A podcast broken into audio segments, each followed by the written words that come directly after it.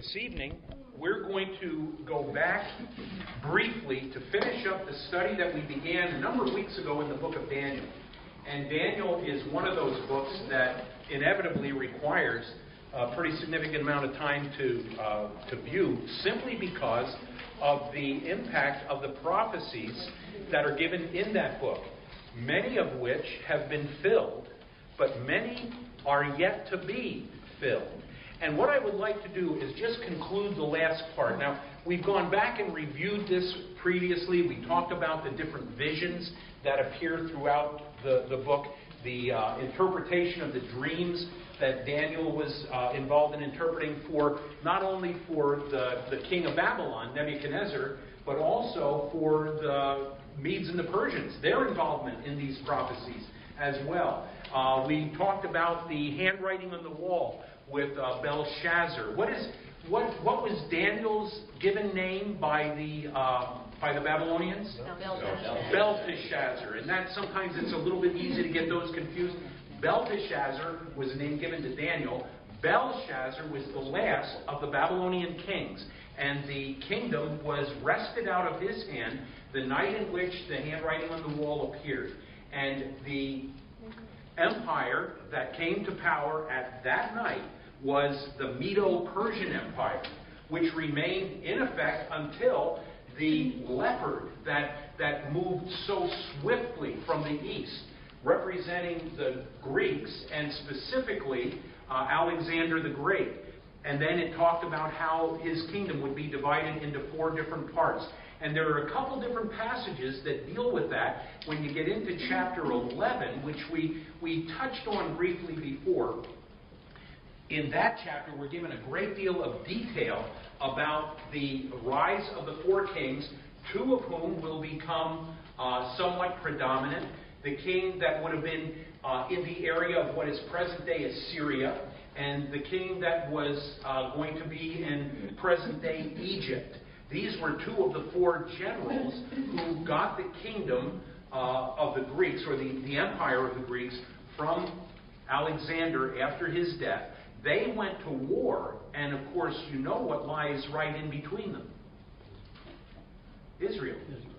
And so Israel is caught in this vice grip of these two battling uh, nations that are trying to conquer each other. And we know historically that these represented the Ptolemies and the Seleucids. And so, years and years before these events ever took place, Daniel had inscripturated them under the direction of the Holy Spirit to verify that God's plan was being carried out. But ultimately, that kingdom, that dynasty, was going to be wiped out by a, a terrible kingdom uh, that was represented by iron, and then later by iron and clay, which was the rise of the Romans. And now we're talking hundreds of years prior to their uh, rise to power. Daniel has specifically identified that rise. Well, that was essentially the, the flow of dynasties that came to represent, or let me back up, not, not so much came to represent, but laid a groundwork for an understanding of what was going to happen further down the road.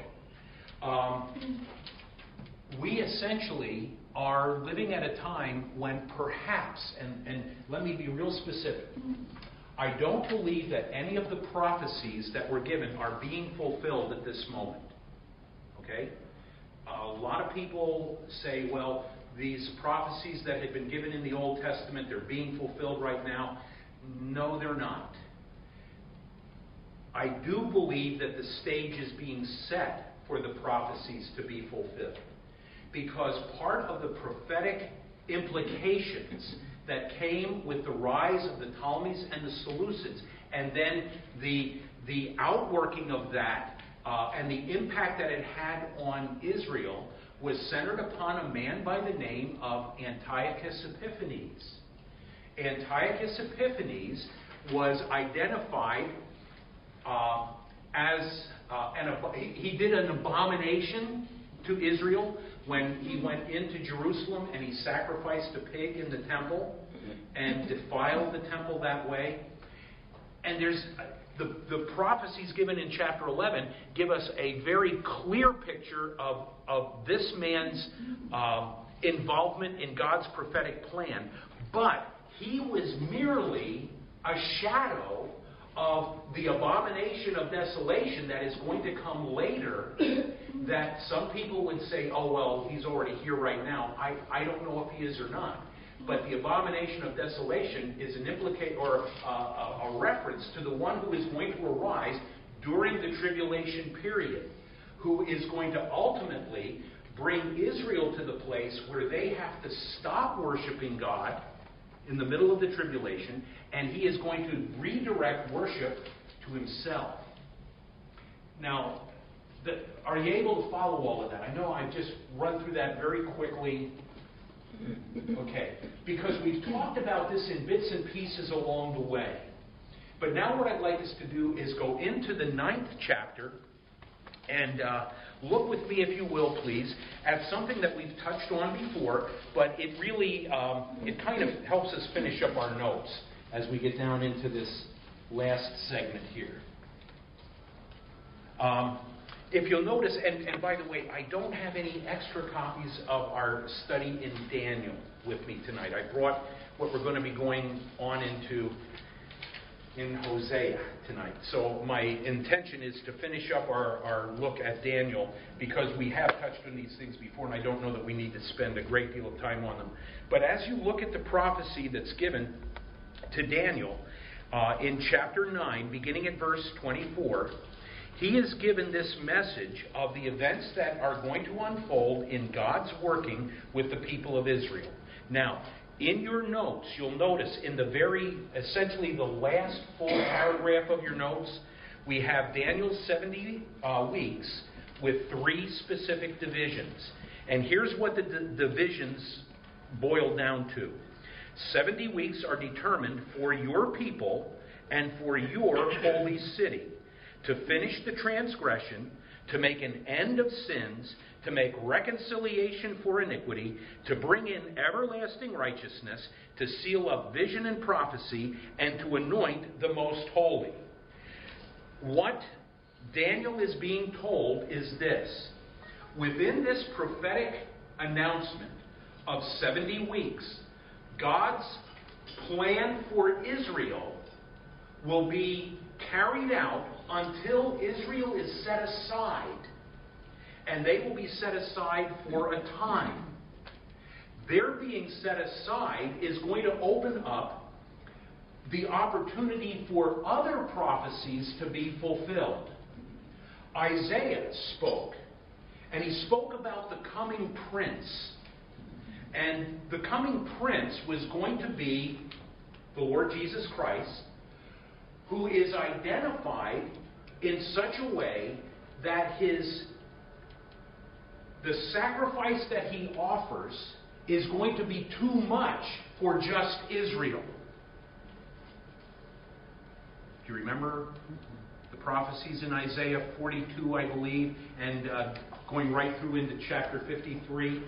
It's going to be too much for Israel in this regard. God's plan was to include the Gentiles in his redemptive plan so that Israel, who was supposed to be the representative for God on earth, the one nation that worshiped the true and the living God, while others were pagan around them, others were uh, polytheists around them, they were to bear testimony to the true and the living God, and they failed. So at the end of 69 of these periods of sevens, and we know that they represent seven years each because of the, the benefit of being able to look back historically and say, oh, from the time of the decree to rebuild Jerusalem, there is a period of time. We know when the decree was given. We know when the the uh, the temple was dedicated, and from that dedication till the time that Messiah is rejected, we know the number of years that were involved there, and we can come to this conclusion. Each of the, the things that are called sevens are identified as seven year periods.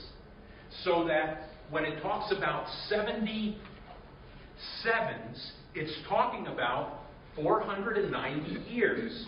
Well, 483 of those years are going to be fulfilled at the time that Christ is rejected when he enters Jerusalem. Then there's one final seven, period of seven, one final seven year period that remains to be fulfilled.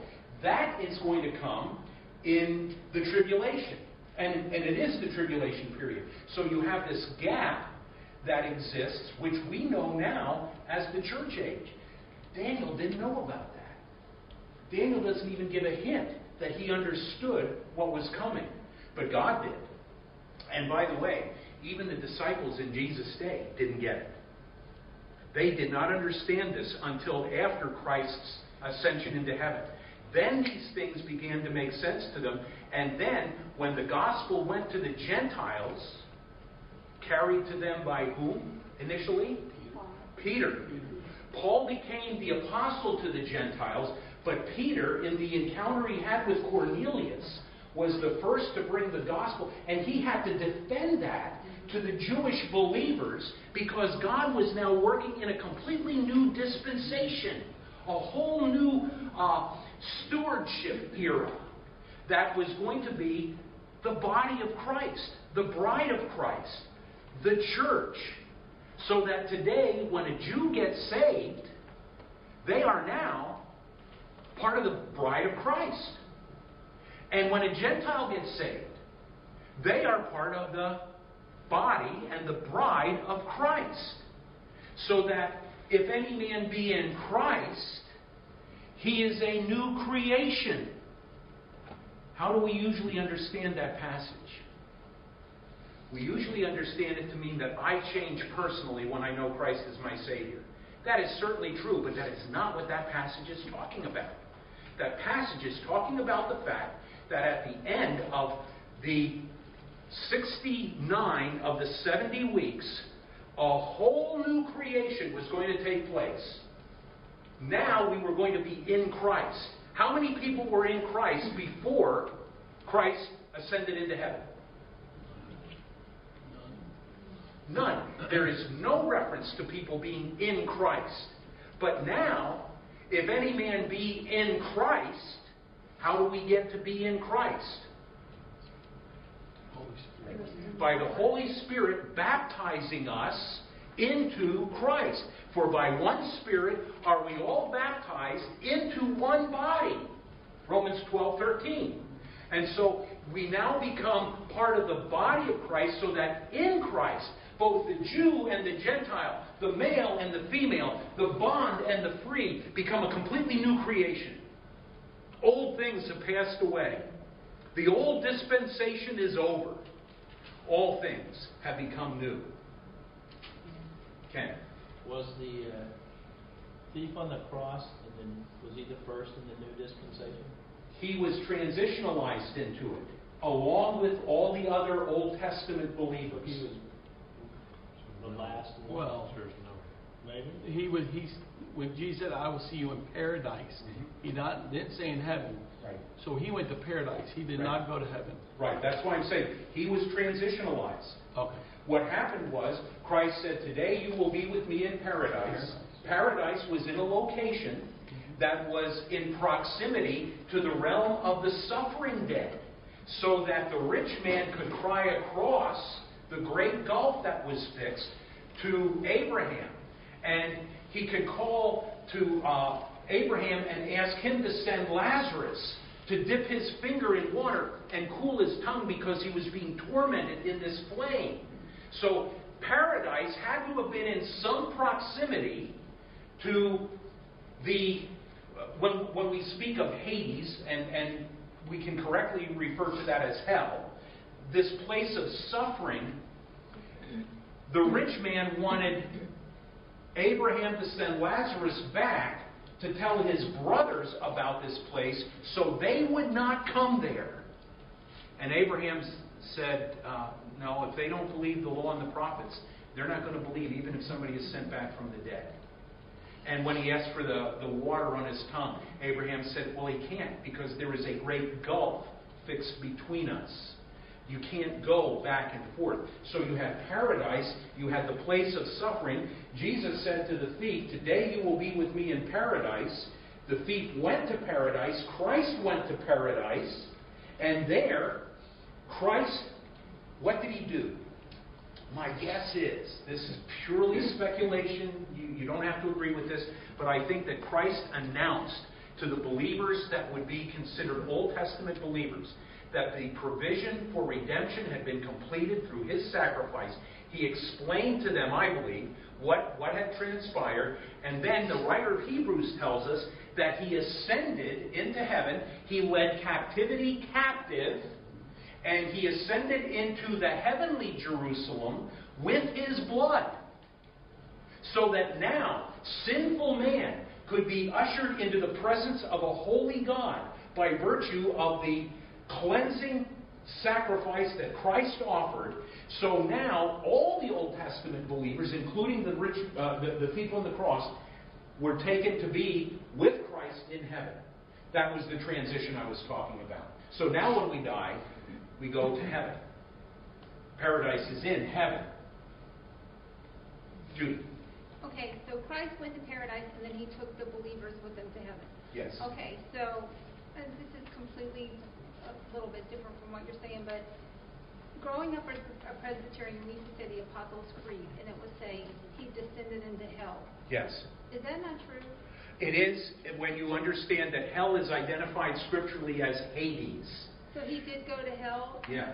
But not the suffering part. See, and that's where people, I believe, have been misled. To mm-hmm. believe that Christ, and, and basically what, what I think that view holds is this He's going down to let those people know you are condemned, I'm the way of life, you blew it, whatever. I don't think that's what happened. Because I think I was taught that, that he went to hell to suffer for our sins and No. then... Okay. No. Otherwise, what does it is finished mean? It's finished. What part of it is finished don't we get? Uh, oh, we're not through this yet, so don't pay any attention. What to did that. you call the sheep? Hades. Hades. Is that a synonymous term for paradise then? No. No. No. Paradise was a segment of what was known as Hades. Uh, in the Old Testament, it was identified as Sheol. Do you remember reading in the Old Testament? And sometimes the, the prophets would speak about uh, being in Sheol. Well, what part of Sheol? The suffering part or the paradisical part? So you're saying there's two parts of Hades? Yeah. There were. Yeah, so he went to the paradise part. He went to the paradise part. So, okay, okay. Yes. So the And- people that were in Hades are now in hell? well, I in the hot part of Hades? I don't, Yes. Yes, and, and see, and, and you know what? We, we make reference to hell because now it is the place of suffering. Where Hades actually meant the abode of the dead. Um, Sheol meant the abode of the dead. Some saved, some lost. Abraham was in Sheol. Abraham was in Hades. Moses was in Hades. David was in Hades. Um, Ahab was in Hades. The rich man was in Hades. But then when Christ died and ascended into heaven, he led captivity captive. So now we say hell because all that's left is suffering that's right. and torment. And that's why when you get to the book of Revelation, death and hell, or death and Hades, were cast into the lake of fire that was prepared for the devil and his angels. And that's where the lost will be suffering So forever. the lake of fire is still there, it's just all that stuff No, it's a different cast place. That's a completely different, Different place. place. The lake of fire is, is a a different place. creation. It is a Prepared- prepared place for the devil and his Prepared place for the devil and all And unbelievers, and all yet. angels. No, and it, it, it's not. Nobody's in it yet. Nobody. But it will be at the pit. Says that. Fireplace. Now, here's the thing. I know that this is really throwing out a whole lot of information. We've talked about it a number of occasions. And here, here's the truth about whenever you study doctrine, You have to go over it and over it and over it and over it. And little by little, the pieces begin to fit. They, they fit a little bit now. And then there's a lot of questions. And then you go over it again, and then, oh, yeah, now I see where that. But then what about. And until you keep going over and over and over, then all of a sudden it becomes what we would call systematized. Mm-hmm. And you begin to say, oh, now I see the tapestry, the design of the tapestry that God has put together in His prophetic plan. The sad part is, so much error is taught. Especially when you're raised in a different denomination, and Yeah. you get a lot of that stuff in there, it's hard to like get it straightened out as you get It older. is very hard, very hard, and I understand that. That's why the questions are great. Keep asking. I mean, anything you don't understand, please ask. And if I don't know the answer, we will do our best to find it. That's all I can tell you. So we are accurate then, like, when I'm presenting the gospel to my students, I tell them that, you know, when they die, either going to go to heaven or to hell, because hell is a real place right now, Right but now. eventually that is cast into the lake of fire. Right. Okay. That is absolutely But, accurate. but don't you think sometimes that we do a disservice when people don't really, I think that people have gotten away from scaring people about hell, and, and I think that that's not good, because I think people, even with kids, like they, they want to minimize what hell is, and I've, I've noticed a trend lately that people just say, oh, you'll be separated from God, or it's not, not in heaven, Yeah. and stuff like that, and I, I don't think that's really good. I don't believe it's good either. Uh, and, and probably it would be better to say they, not we. because those of us who are part of our belief system, we speak very plainly about the reality of hell and the suffering that is going to go on there. But there are those that will not talk about hell. I know when I got saved, I was seven. And I wish I could tell you that I was overwhelmed by the love of Christ. That that's what drew me to the cross. But it wasn't. I didn't want to go to hell. That's why I got saved. And and and I don't know that that is the greatest motive, but all I know is this. God will use whatever he chooses to use to bring us to the place where we fall at the foot of the cross and recognize that our only hope for forgiveness and eternal life is found in the person of Jesus Christ and his sacrifice for us. I agree. But now, see, do you know what? Hell is poo poo today. It is. It really is. Well, this, um, the former pastor of Mars Hill, David Bell. Rob. Pardon me? Rob Bell. Rob, Rob Bell. Uh, love wins. His, his whole premise is that um, no one is ultimately going to be in hell. Though he, in his interviews, he refuses to answer it directly. He just he dances around it. Um, but he's asked, is everybody going to go to heaven? And then he's been asked specifically, is Hitler in heaven? You know, Hitler's always picked because he's the worst of sinners, quote unquote. But uh, could could Hitler have been saved? He could have been. It's not the greatness of our sin that condemns us. It's sin, period, that condemns us, and it's the greatness of our Savior that can save us from any sin. But I don't think Hitler was saved. But he's always used as the example because of his horrendous, the things that he did, all the suffering that he caused. And Bell won't answer it, but his implication is uh, everybody is going to be okay in the end because love wins. That's not what the Bible teaches. When it speaks about the smoke of their torment ascending forever, that's a whole different message than what Bell is teaching. By the way, he is no longer pastoring. I wish I could tell you because he was removed, but he wasn't. Now he's making movies and stuff like that. Okay. Um, how, how do you look at degrees of hell and levels of suffering? Uh, MacArthur, who I've been reading because I bought his Bible, believes pretty strongly in that, but I don't know how to fit that into what I've thought before. Well, I can tell you how to, to do that easily. Forsake what you thought before. I'm, I'm just being a smart aleck. No, I think, uh, and but let me say this Go before we ahead. say it. When we believe that sin is essentially a transgression against the holy God, and there aren't degrees of sin, then why would there be degrees of punishment? Because our punishment is not based on the degree of the sin that we commit. Is it occasion to hear the gospel? You're getting close. Our punishment is based upon the extent of light that we reject. Hmm. Is there scripture to go along with that? Yeah. When Jesus was speaking uh, to the people at Capernaum, he said it's going to be more tolerable for Sodom and Gomorrah in the day of judgment than for you. Because if the miracles that had been performed for them that I've performed for you, they would have repented. And you didn't. That's pretty heavy duty stuff. Uh, and it falls in line with to whom much is given, much is required. When you reject more light, you become more responsible. Well, he talks about that even with pastors.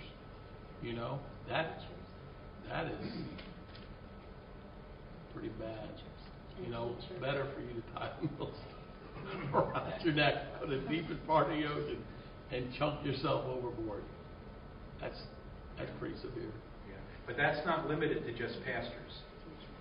If you if you are the one who causes others to sin, it would be better for you to die a horrible death Yeah, than to do that. To have a millstone hang around your head and cast into the sea. Do these things do, do they fit together for you, or are they? We, we're really throwing out a whole lot of different stuff here. The, I've heard it said, right, when we go to heaven, it's like the celestial motel. We check in and we check out. We come back to new earth. That's incorrect theologically, or Well, here's where it breaks down, and again, I would go back uh, to, to what Judy made reference to in Presbyterianism. Here's where some of the differences lie. Those of us who are dispensational in our theology, which means that we see a series of stewardships by which God tested mankind. The first stewardship being innocence, and man failed. And then, as it goes on, you have the uh, uh, the patriarchal period. You have the um, human government. You all the way through the law, and different people have different numbers. Uh, classically, I think there are like seven different dispensations, but some people argue about that. But what happens, or what appears in the Scripture, is that there are periods of time over which God places a steward. Adam being the steward of the period of innocence. Moses being the steward of the time of the law, uh, Paul being the steward of the church. These dispensations, these periods, in every case shows man's failure. Covenant theology, which is represented most extensively by Presbyterianism, does not recognize a breakdown in specific periods of time, but that God made covenants with a people that continue through Israel's time all the way to the time of the church. And we are part of the covenant that God established with Abraham. But he also established other covenants as well. Uh, the covenant of grace. And I'm not sure exactly how they fit all of that together, but I know where our differences lie. And here's where they would lie. They would say that the promises that were made, that God made to Israel, include the church. We would say, no, the promises that God made to Israel were for Israel. The promises that God made to the church are distinct and unique and for the church. A very distinct dispensation. And the Presbyterians would say, oh no, you can't draw that clear a line. And I'm, I'm just trying to represent fairly. Now, you know which view I hold to. So I would disagree that we come back to earth. Well, okay, no, wait a minute. I'm going to have to make a distinction here. I do believe we come back to earth to rule and reign with Christ for a thousand years. But our ultimate inheritance is not a land inheritance. God promised Israel land. The descendants of Abraham are going to get land. They are getting a new earth. We are given a heavenly inheritance. Very unique, very distinct. That's why there has to be a new heaven. There will be new heaven, new earth. Israel gets the earth, we get heaven. Now, will we be able to interact? I believe we will. So I might have been a little bit misleading in my first response because if you were referring to the millennial reign of Christ, yes, we do come back to reign with him for a thousand years. And a thousand years means a thousand years. Presbyterians would not hold to that. They would say it could refer to a period of time. One day with the Lord is a thousand years, and a thousand years is one day. That's their, that's their proof text. But that's not what it's talking about. And everything else we have prophetically. In Daniel's prophecy of the 490 years, guess how, how many years that is? 490. So when he says a thousand years, a thousand years. Also, one day does not give the time that's necessary for what's supposed to happen during the millennium. And there are many other There things. can't be all these children born who later rebel, you know. Right. How can, how can a person live? doesn't happen in a day. Well, they, what they're saying is not that it would be a day. What they're saying is that God is not limited by a chronological period of time. So it could be thousands of years. It could be a hundred years. That's where the difference would lie. We say, no, it means a thousand years. Do you think some people might be surprised to find out that they're Jewish? That some people will find out that they're Jewish? Yeah. Like they'll find themselves on land when they thought they were. No, because if any man be in Christ, he is a new creation. There is neither Jew nor Greek. Okay, so what? that a person that's a Jew today that gets saved doesn't get a land inheritance. He's a new creation. He's part of the body of Christ. He is going to get heaven. Okay. He loses that national identity for his identification as part of the body of Christ. Right, they lose it, but they're still, uh, are like, like. No, you're not a Jew anymore. If you get saved, you're a Christian. Jewish is a religion. Yes. But just like- Jewish is, no. I love this. Jewish is a religion. It is not a nationality. Okay. All right. Did you get that, Jerry? Preach it. Hey, what I, what I told her is, even the Jews who believe in, in Christ, who are saved, Mm-hmm. they still hold on to their Because they want, Jewishness. no, they want to hold on to their and- heritage because they're, they're Christians. Yes, they are, but they, they're, they're still Jewish is a hold on to their. Okay. Jewish is their- a religion. Let me just settle this argument. You're both right. I- No, Yes. Jewish is a religion. They might want to keep their heritage, but they're not Jews anymore. They're They're not, they- but. I withdraw the question. Okay. No, may, may I tell you what? This, to me, this is the great part about having this kind of interaction, because this does help us address things, because you don't even think about these things until you begin discussing them. It's kind of like somebody saying to you, I've got 10 minutes, tell me everything you know. Listen, my Aunt Jean was a Methodist and she became a Jew. Did- Was she still a Methodist? No, she was a Jew. Now, I'll, I'll explain that, that the, the No, Jewish Jewish is a people who claim Okay. they're Jews, yes. Uh, it is a religion, but they always, they bundle it all into like an Italian, What's it? I'm, I'm Italian. Yeah. Well, they, they, they don't speak and say, well, I'm an Israelite. They, they don't. So, just like when, uh, you know, But when he Israel's a changed. country, not a religion. It, That- but no, that but it was named, a- Israel's named after, uh, when, We do when, all the when, when. Jesus changed, I Okay. mean, when God changed Now- the They name, say they're Abraham, he said Okay. Alice, Alice has just launched us onto something that's very important. They say that they're Messianic Jews, They would say we're a Messianic Jew, which which they say they still Jew. they would say they're still a Jew, but in God's eyes, Right. What Judy is saying is correct. Mm-hmm. They are Christians. They don't, they don't have the national promises that God gave to the people of Israel. They have the promises that God gave to the church. Now, because of their background, they will still practice many of the Jewish traditions, and thus they will often meet together. When we were in Michigan, one of the biggest battles we had was trying to get Jewish people to understand that they were Christian and not some special group.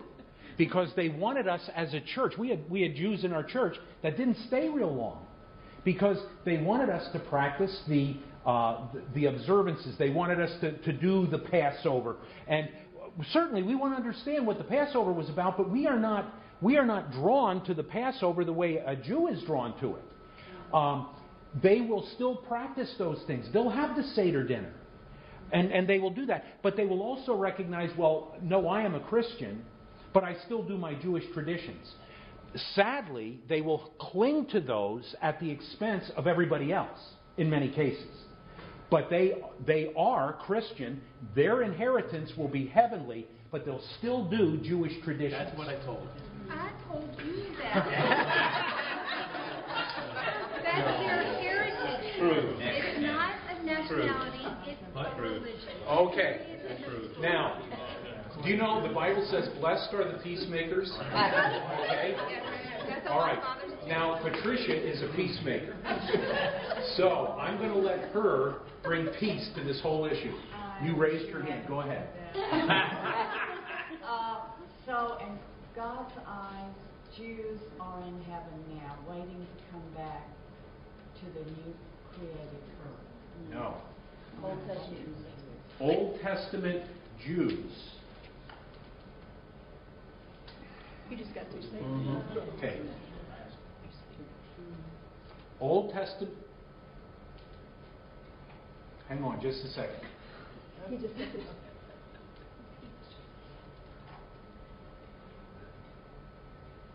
Yes. Here is the difference. Old Testament Jews maintain a different place in God's prophetic program from New Testament believers. New Testament believers are going to be resurrected and given a glorified body at the rapture of the church. The Old Testament Jews that were believers will not be given a new body until the conclusion of the tribulation period when God's prophetic program with the Jews, Daniel's 70th week, comes to a close, then their dispensation, essentially, is concluded.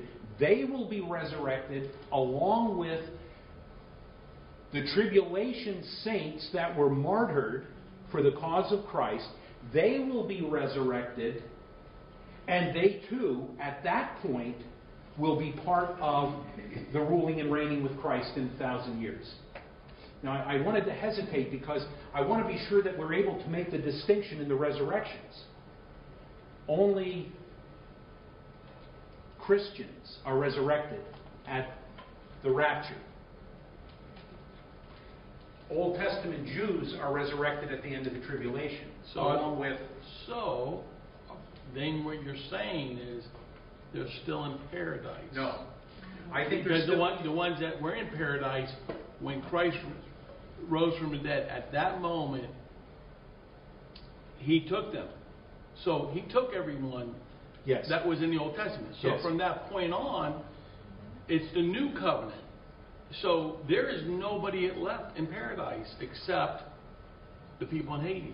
I mean, at the other side of the, the, the no, no. Paradise has been, if I can use this terminology, it has been absorbed by heaven. Let- Let me show you how we know that. Open your Bible to Second Well, they're in Corinthians. hell. Okay, the people who are in No, hell. no, no, no. They're in heaven. How are they gonna get rid So I'm talking about the bad ones. Oh, the bad ones are in hell. That's what I said, the Yeah, bad ones. I'm sorry. But, but go back to 2 Corinthians chapter 12.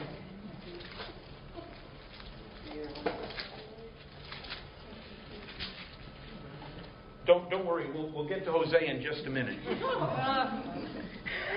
We'll finish. Okay. Now, here, here is probably the, the clearest explanation of what the present status of paradise is that we have. Beginning at verse 1. It is doubtless not profitable for me to boast. I will come to visions and revelations of the Lord. I know a man in Christ who 14 years ago, whether in the body I do not know or whether out of the body I do not know, God knows, such a one was caught up to the third heaven. Keep that in mind.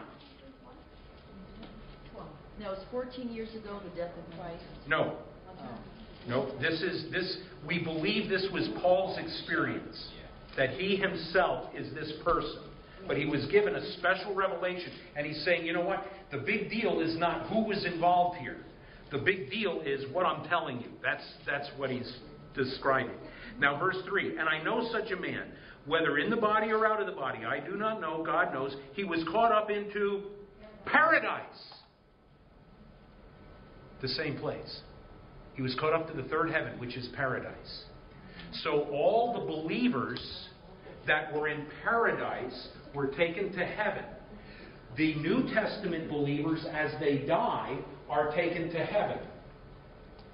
When the rapture occurs, the resurrection of New Testament believers will occur when their bodies are resurrected and they are transformed. That's what 1 Corinthians 15 is all about. The seed that's planted isn't anything like the plant that grows. This is a seed. And what this is going to be isn't really represented well right here. This is a dead, dying seed. But it's going to be something spectacular at the resurrection. Very different. But the Old Testament Jews are not going to be part of that resurrection. Their resurrection doesn't occur until the end of the tribulation because God returns to his working with Israel for the 70th week. That's why this dispensational understanding, I think, is so important. Because only 69 of the weeks have been completed. God's not done with Israel. That's why Paul wrote in Romans chapters 9, 10, and 11 that God is going to go back, He's going to take His people again, and by the end of the tribulation, all those Jews that are living on the earth that, that survive, all of them will be saved. All Israel will be saved. Now, that doesn't mean everybody that's lived through history, but all those that are alive in this period in which God is working once again with Israel. Well, I, you know what? Even in Hebrews, and we do, this is what we do forget. It says in Hebrews 4:14, "See then that we have a great high priest who has passed through the heavens." Yeah. So what we always would think of, there's one heaven, No. but there's uh, there's many heavens. Three. Yes. Three. Even when Christ rose, he went past the highest heaven. Yes, and why? He went beyond it Why? to show that he's God. Yes. Because creation can't go where there is no creation. That's right. The angels couldn't go where there's no creation. But he went to where there was no creation, where the only thing that exists is God that extends beyond what is created, so that the angels who saw him created a little lower than the angels, now they recognize he didn't give up his deity. He is still God. He's going only where God can go, past the third heaven. They, they can't get beyond it. But he could. Because all that's left beyond creation is God. So he proved it. I'm God. It really is. It's beautiful stuff. cool. It, when you start putting the pieces together, Piece of puzzle. it, it is like a puzzle that's coming together beautifully. Now, every once in a while, we force pieces, and we have to really be careful about that because it's really easy to start forcing some of them. But for the most part, the pieces fit together pretty well. Pat, back to you. Yeah. So are you saying that the tribulation believers are Jewish only? No, the tribulation believers are going to be identified in the realm of Israel's uh, oversight, where God returns and focuses on them once again. Because the whole focus now goes back to Jerusalem, where the temple is rebuilt, where 144,000 Jews are sealed who bear testimony to the reality of who Christ is. So what happened was when God had been working with Israel as a people, he withdrew from them, turned, established the church, then he is going to take the church to be with him. Church isn't here anymore. So how can you become part of the church? It's not here anymore. So now you're back to a dispensation of Jewish involvement where now when you get saved, you're not part of the church, you're not part of the bride of Christ. You're essentially the same as an Old Testament But the believer. Holy Spirit's pulled off the earth. Well, yeah, he's pulled out in this regard. He leaves with us because we are the temple of the Holy Spirit, but he is obviously still at work Yes. because people are going to get saved. Yes. Well, they'll still have Scripture. They'll Yeah. still have the truth of the Word of God. So those tribulation believers will inherit the new earth. They, yes, they will become part of the inheritors of the new earth, along with all of the other Old Testament believers. Moses, uh, Abraham is going to get the land he was promised. When God promised him land, how much did Abraham get while he was on earth? None. He got nothing. Did God's promise fail? No. It's going to be fulfilled. Go ahead. Is anybody in the nursery? Uh-huh. Yeah. Yeah, two little boys. I left them alone. They're fine. There's two ladies in there. so are Paul and Peter and all the other apostles, are they considered the Christian Yes. church? Yes. Yep. Anyone that. Okay. Here's. Let me throw another one out. You guys have a minute, or do you want to all leave? Okay. Here's here's something else. How many people got saved on the day of Pentecost? Three. Trick question. Nobody.